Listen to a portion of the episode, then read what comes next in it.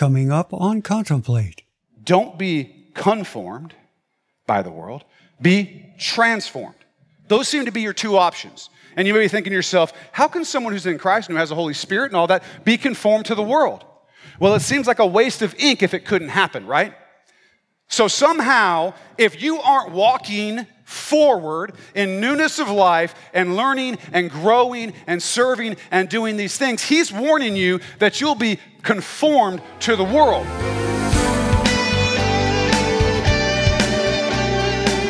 That was Pastor David Robinson from Axe Church in Camas, Washington, and this is another Contemplate podcast. I'm Ron Hagelgans. Thanks for being with us as Pastor David brings us part four in the series What's Your Unique? You know, a lot of us go to church, and I hope you do too. But have you ever wondered or asked yourself, what's the point? Why do we go each week? Well, today Pastor David will teach us that it's about a lot more than just filling a seat. There's a real purpose, and it's important that we know what it is. Here's Pastor David with today's lesson recorded live at Axe Church. So uh, let me ask you this today. And I want you to take a second and really think about it. Don't just go with the first thing that comes into your head necessarily, but process it a little bit. Why are you here? Some of you are like, this guy's a jerk. He's asking me why I came here. Uh, no, listen, it's a complicated answer, I promise. There are probably a number of reasons that you're sitting in the seat where you're sitting today. Uh, a lot of different things that have come together to put you here. But with everything we do, I think it's worth asking what is our goal? What is your goal? What are you trying to achieve? Are you here to make somebody else happy? Maybe. Um, you're hoping that maybe this week you'll finally see me fall off the stage because I get real close like this to the edge of it. A fair thing to be here for. It's probably going to happen at some point. Um, you're here to see your friends, to worship God, uh, to learn something and, and to study? Uh, are you just obeying your parents, kids? Uh, are you seeking truth? It's likely that a number of those things are at play. We've talked at Axe Church a lot about goals and about mission and about vision and about why we're here and what we're doing.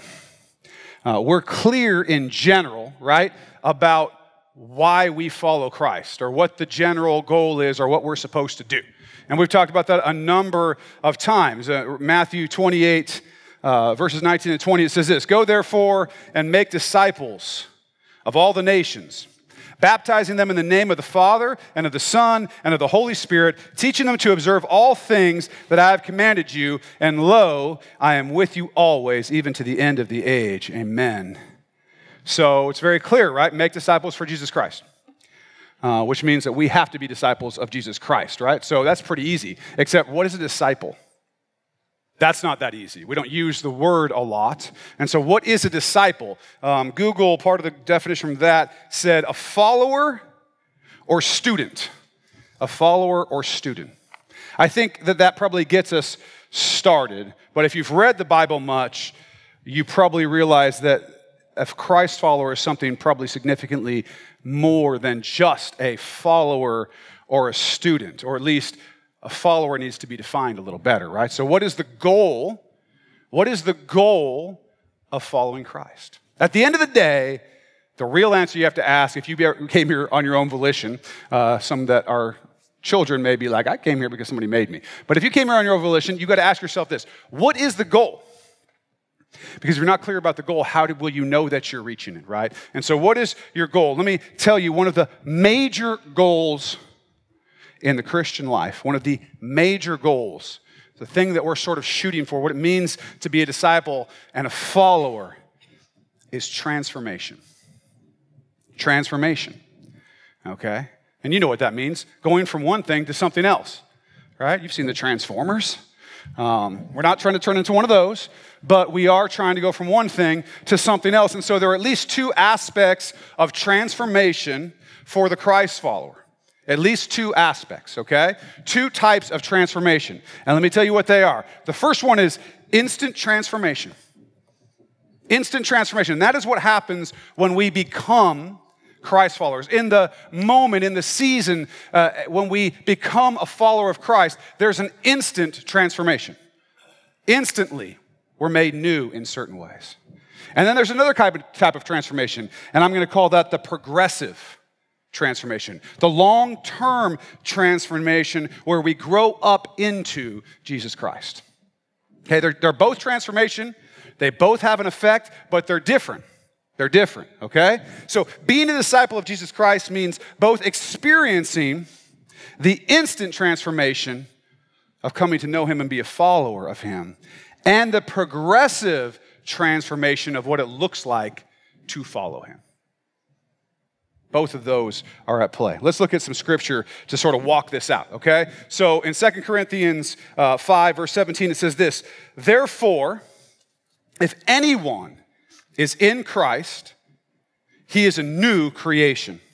Old things have passed away. Behold, all things have become new. So we know that Christ has the power, that God has the power to transform us into something new when we're in Christ. In Christ. In other words, we've chosen to follow Him, we've become followers. We've dedicated our lives to Him. We've submitted ourselves to Him. In that act, in that moment, in that transaction, there's a transformation that happens and all things become new. You're new, brand new, okay? That's the good news of salvation in Jesus Christ. You're new. That's the instant transformation, okay? When it happens, we're partakers of his promise, right? Our sins are forgiven. Those things that, that those ugly things that we know that if God is good, he could never be in relationship with us because of that stuff in our heart that we know that we don't talk about. But that when we go to sleep at night, sometimes we think about that, that stuff, gone. Christ forgives it. You're new. He's paid for it. There's a newness of life in that, okay? The Holy Spirit enters. You become a new creature. Jesus uses the term born again, born of the Spirit. I know that term has kind of been bandied around um, by certain subcultures of Christianity and has come to be uh, almost like made fun of or something, but that's because I'm not sure people get the content of what's happening there.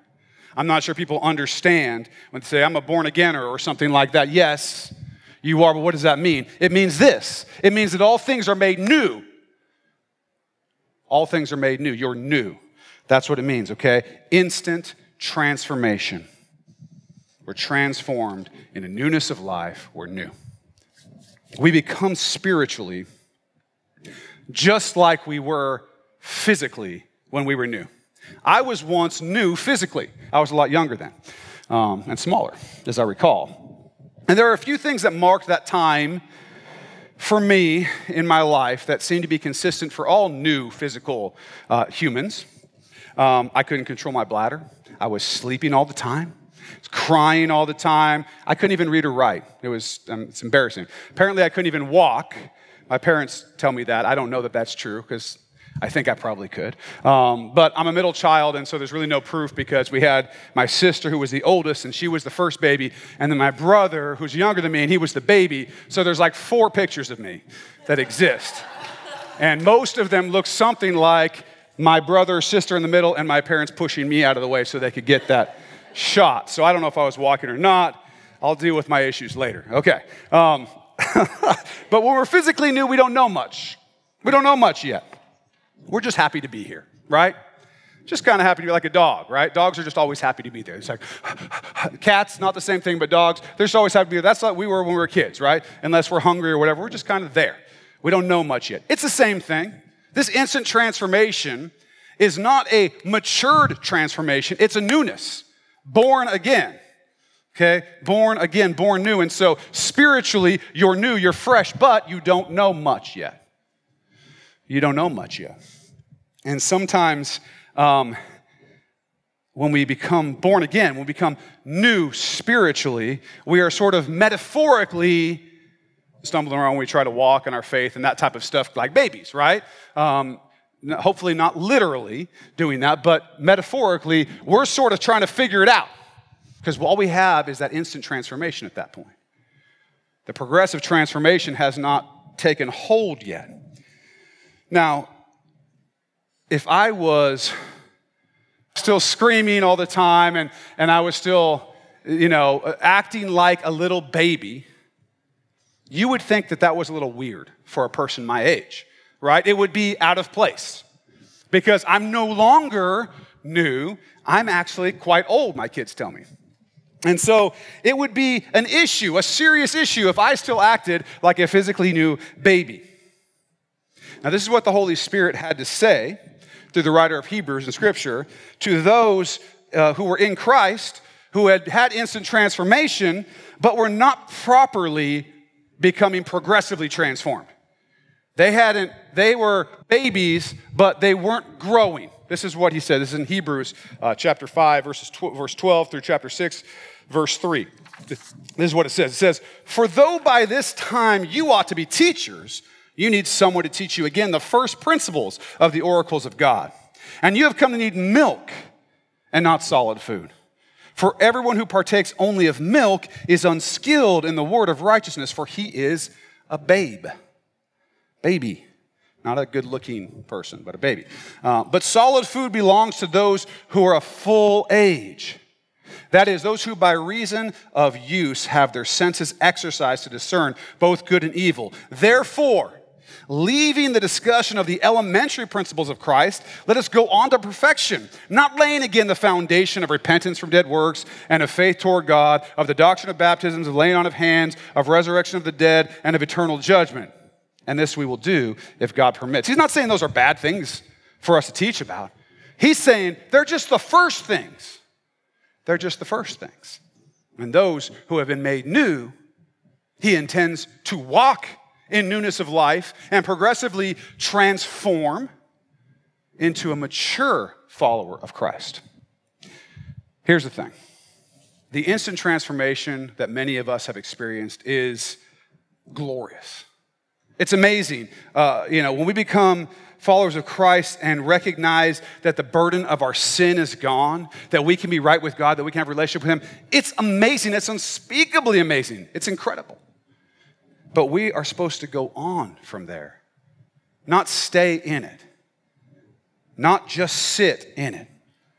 Romans chapter 12, verse 2 says this And do not be conformed to this world, but be transformed by the renewing of your mind, that you may prove what is that good and acceptable and perfect will of God.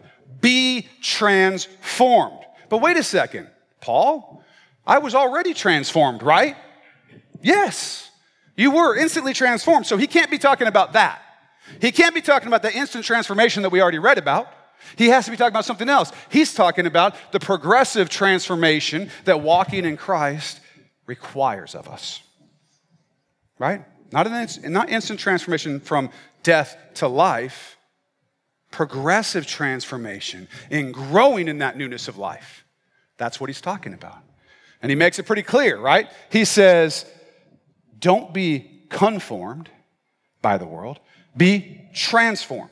Those seem to be your two options. And you may be thinking to yourself, how can someone who's in Christ and who has the Holy Spirit and all that be conformed to the world?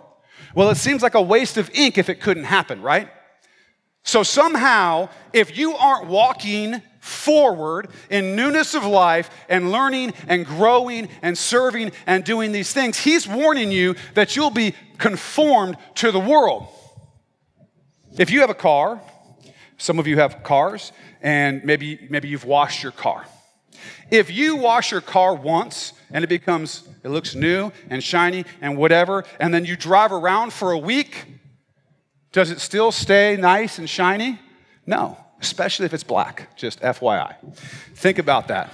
Think about that before you buy a car. Okay, my own issues again. I'll try to keep this about, about you guys. All right, here's the thing the car is going to conform to the world. There's all this dirt flying around. There's all this, there's all this dust and dirt and grime and whatever. And even though you've washed it, if you don't keep washing it, if you don't keep doing it, it's going to what? Be conformed to the world. It's going to be dirty. It's a mess, right? It's a mess. And you have to go make your kids wash it, and then they get upset, and this whole thing, it's it's a mess. So here's the deal. What Paul's saying is this if you don't renew your mind, if you don't work on your, remember last week, body, soul, spirit, if you're not at that place of soul, working on that place of will, that place where you're studying and growing and learning, if you're not moving forward in spirit, in holiness and sanctification, you're being conformed. You can't stand still and stay there. What happens is the world is going to conform you. And so he's warning you that he's saying, look, here's the goal be transformed. Be transformed. Yes, you've already been transformed in one way, but don't be a little baby, be transformed. Okay. That sounds like a lot of work. That's true. That's a lot of work, right? Anyone who's tried to better go to the bookstore and tell me how big the self help section is. Right? How big is how many diets are out there. There's like a diet for everything. The donut diet, that's the one I'm on, by the way, in case you're wondering. It's working out. Not that well, but it is fun. Um, right? There's a million ways of self help. We try, we try to transform ourselves. We recognize, everybody, whether you're a believer or not, recognizes that we're jacked up, right? Or what would the self help section be for? Well, you're perfect already. Maybe you should read about how perfect you are. No, that's not how it is. Right? It's, I know I'm jacked up. Let me find some way to fix it. Some way for me to fix it. Here's where you got to be very careful and understand the difference, the difference between a Christ follower and every other religion, including atheism and agnosticism and all those which are faith positions as well. Everybody else is doing one thing. They're saying, I got to go to the self help section, open up this, I got to do it myself. I got to please God because I'm going to do this work myself and I'm going to get there. I've got good news for you. It's not like that. It's not like that. Listen to some scripture Philippians 2 12 through 13. Therefore, my beloved, as you have always obeyed, not as in my presence only, but now much more in my absence, work out your own salvation with fear and trembling. And boy, isn't it nice that it doesn't end there. The sentence goes on to say, For it is God who works in you both to will and to do for his good pleasure. Yes, it's work. But the blessing that you have is it's not just your work. In fact, it's not primarily your work. In fact, it's something like C.S. Lewis described look, if, if I give my son, I think he said sixpence or something, which is some sort of foreign money. But if I give my son a dollar so that he can buy me a present, and he goes out and buys the present with my dollar, have I, have I gained a dollar? No, it was my dollar in the first place, right? He took what I gave him to do something good for me. And, I, and of course, I love that and revel in that. I mean, my son's 35, so it's kind of weird. I'm just kidding, he's not. My son's 14. But he could earn a dollar for himself by now, right? But the point is, if I give him the dollar and he goes out and gets me something, whose work is it? There, there's an aspect where both of us are doing it, but he didn't have the power to give me the gift. I gave him the power to do it, and then he was faithful in doing it. Does that make sense? We are not doing it by ourselves. We want to make the dollar and buy the present. We think we can please God in that way, but we cannot. You cannot. You cannot. He works in you. Yes, work out your own salvation with fear and trembling, right? For it's God who works in you, both to will and to do. Both to desire that which is good and to give you the power to do that which is good. It's God. It's God. Uh, Philippians 1 6, another verse in Philippians. It's good stuff. Being confident of this very thing, listen, that he who has begun a good work in you instant transformation. We'll complete it until the day of Jesus Christ, progressive transformation. Okay? He who has begun a good work, whose work is it? Yours? You went to the self help section, figured out how to do it, and you're so powerful and strong and smart and wonderful that you did it yourself? Mm-mm. Nope. You fell on the grace of Jesus Christ, and He will empower you to move forward. He will empower you. You still got, you still got to do your thing, though. You still got to do your thing. You don't get to sit back. You can't be like, oh, good, I thought I was going to have to do something. Apparently, I can just sit here and God's going to do it all for me. That's not what I mean. It's more like the dollar and you go buy the present. It's not like I'm going to go buy myself the present and say, and put your name on it. When they were really little, I did that. But you know, as they, they get older, you do something different, right? You have a role in this, but recognize that you're not on your own. You're not on your own. There's no self help, there's only Jesus help, right? And that's where the Christian lives, understanding that.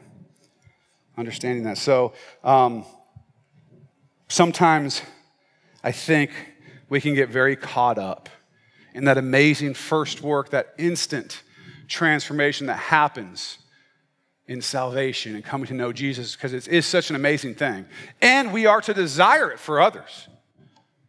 We are to desire it for others. We want to see people have the same new life that we have. But we can get so caught up in the instant transformation that we become negligent about the progressive transformation.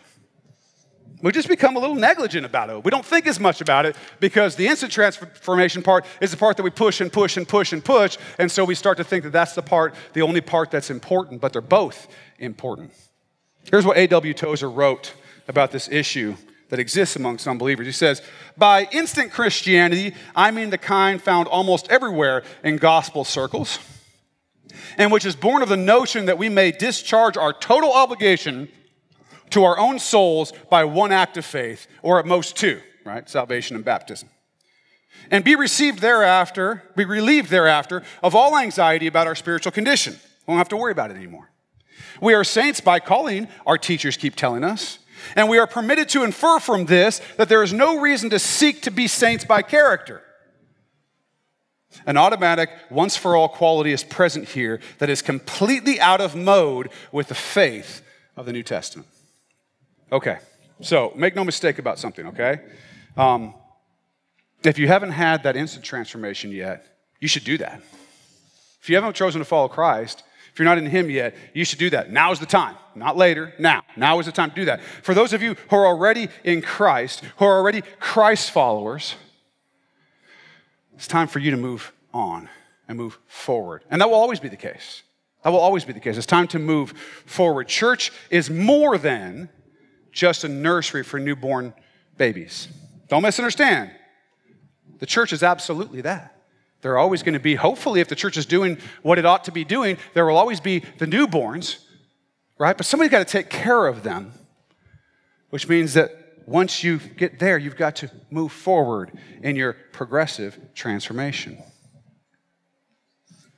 The church is here to walk alongside those who are engaging in the power of God and the power of the Holy Spirit to move forward, to move on, to learn, to grow, to become holy, to serve. That's what the church is here for. That's what the church is here for.